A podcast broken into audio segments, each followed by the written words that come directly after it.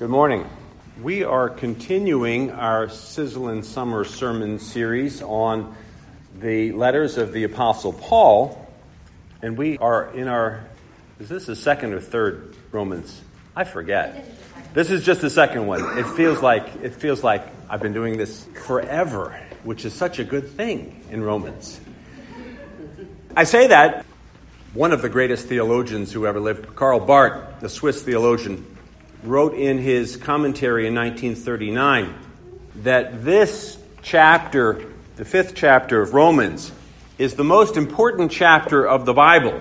You heard that at Bible study the other night, right? Yeah, Earl Palmer says that.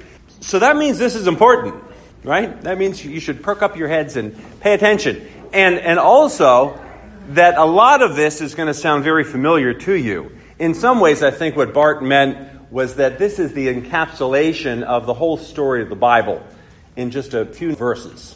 So open your ears and open your hearts to this portion of God's word to us. Therefore, since we are justified by faith, we have peace with God through our Lord Jesus Christ, through whom we have obtained access to this grace in which we stand. And we boast in our hope of sharing the glory of God.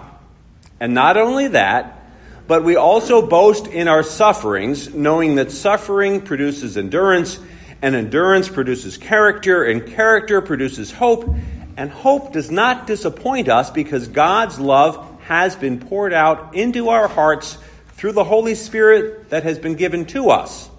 For while we were still weak, at the right time, Christ died for the ungodly. Indeed, Rarely will anyone die for a righteous person, though perhaps for a good person someone might actually dare to die. But God proves God's love for us in that while we were still sinners, Christ died for us. Much more surely then, now that we have been justified by his blood, will we be saved through him from the wrath of God. For if while we were enemies, we were reconciled to God through the death of his Son, much more surely, having been reconciled, will we be saved by his life. But more than that, we even boast in God through our Lord Jesus Christ, through whom we have now received reconciliation. This is the word of the Lord. The power of this passage of Romans 5. It is a fairly daunting passage, actually. There's a lot to this passage.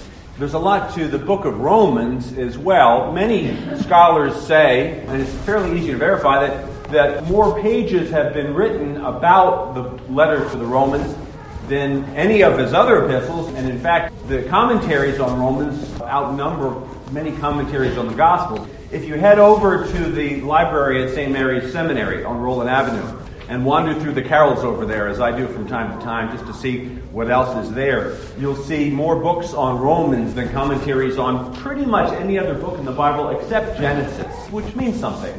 As I shared the reflection from Karl Barth, this is really a, a foundational passage in Romans. A lot of his other writings and musings really hinge on the principles stated in, in this chapter.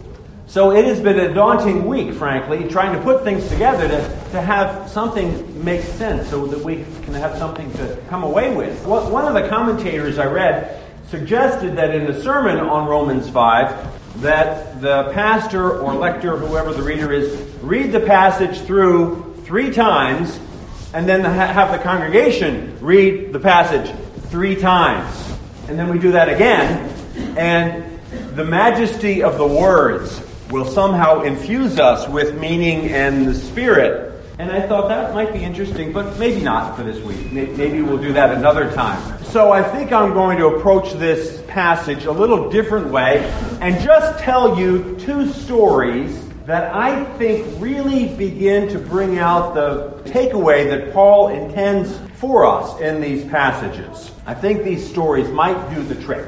So the first story actually, kind of both of these stories come from my week that I had two weeks ago now out in California at a continuing education event. One of the great things when you go to these conferences is maybe not so much the topic that is going to be covered, But the side conversations that you have with people there, and there may be 50 or 60 people there, and, and there are maybe two other conferences that were going on. So you get to know people at the tables, and as we are human, we tend to sit at the same table at every meal because we know that's a safe place, right? I'm going to sit by that window, and then if other people come, then I'll get to know them, but this is my place. So I had a, a running conversation with uh, a pastor, he was second career pastor, lifelong Californian, who told me a story that was pretty interesting.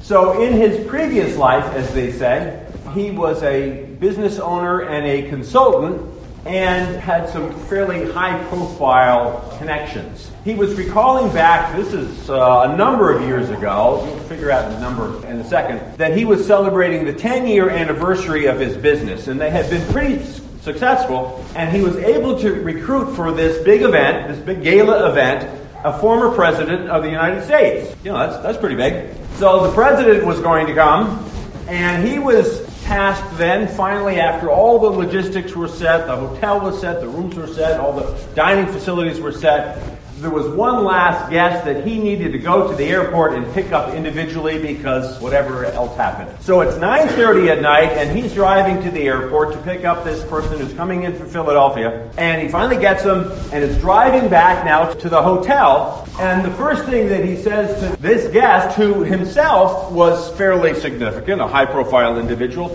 who had had some dealings in the White House with transitions between governments, between Republicans and Democrats, and how the transitions happened. The first thing that he remembers that, that came out of his mouth was, So, have you met President Ford before? Now, that, that's a few years ago, right? But he, he remembers this conversation because the response that came from his guest was, well, you might want to rephrase that question. The question isn't whether or not I have met President Ford before, but has he met me? And for a second there, you know, is this guy that proud that, you know, he's the one who has to be met? But he said, what I'm getting at is it doesn't matter who I meet. It doesn't matter at all. It matters whether or not they care about me, whether I mean anything to them. That's what's most important for any speaker anywhere. It's not who they are, but it's do they care for me at all? Do I make a difference at all? So it's not who you know that counts. It's kind of who knows you who, or who cares for you that makes the difference in life. So that's part one of the Apostle Paul's passage here in Romans. He says, For a good person, someone might die for them or give their life for them. But for someone unworthy, like each and every one of us, you know, no one would ever give a second thought. But God in Christ goes to his death for us. So we matter to God. I mean, the bottom line is we really matter to God. It doesn't matter who we are. All people in God's worth matter to God. That's part one. The second story kind of comes from my visit out there because the organizers of my event were very gracious and very, very fortunate in getting a block of discount tickets to Hamilton. so, you know, it's been here at the Hippodrome and the prices were still pretty high. And we got out there and they said, oh, here's some discount tickets. We have a block and it's not too far back. Anybody want to go? Oh, yeah, you know. It's like a three hour drive uh, down to San Francisco. And I was in the room where it happened. yeah. And after having heard Hamilton about a hundred times in the car with Emma, it was fantastic to actually to see it. And that gave me a case of the histories. I, I, was a history major in college. Oh boy. So I had to go back and I had read Ron Chernow's book years ago. And I have this biography of George Washington that Chernow wrote before he wrote Hamilton. It's about this thick too. And I had to go back and kind of reread and kind of figure out, you know, how things were going. And in this particular performance of Hamilton, George Washington was definitely the most impressive of the actors. I mean, this guy was on. I mean, he was a little short. That was my only complaint. He needed to be about four inches taller, but he had a voice like Thomas. Yeah. Yeah, he did. He did. He did. He was like, uh, yeah, he had a voice like Thomas. So I had to go back and reread some things. And one of the interesting things during Washington's command during the Revolutionary War was his treatment of prisoners. Now, it was the practice of the British, particularly after the battles of New York and Monmouth, to put prisoners of war on prisoner ships in New York Harbor. That they were infamous for that, and many of those prisoners died. They were ill treated, they were poorly fed, they were beaten, they were just ignored out there in the harbor. And one of the distinctive features of George Washington as a general was his merciful treatment of prisoners.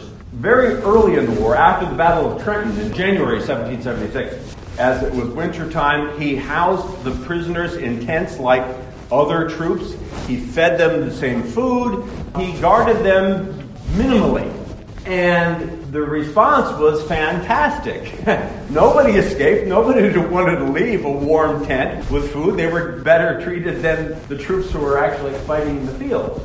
There were more desertions of British troops and Hessian troops through that phase of the war than anybody ever expected. And a historian, and, and histories about Washington are always interesting, kind of hard to figure out because you, you never know how much of an interview ever took place. But everybody does know that Washington was an Episcopalian, practicing Episcopalian. He might have been a deist like everybody else, but when he was asked about his treatment of prisoners, he said in a fairly stoic way, as he would say, that he always felt it fit to treat every man, as he would say, in the same way that God had intended to treat him, with mercy and justice. And in that way, Washington began to personify the best of the American Revolution in treating every single person with mercy. That is a given. That is a given for everyone to be treated with mercy and justice. That's something that started long, long ago. I pray that it might continue that way, that every person in our land be treated with mercy and justice, fairly and equally. That's how the Apostle Paul saw how it is that God works with us in Christ. That though we are not deserving of mercy, that's what we get in Christ. That is a claim that we can make on no basis of our own, but only humbly asking for mercy. And we are given it. The way we understand that week in and week out is not just in our hearing, but something that happens in our hearts in the way that we are touched.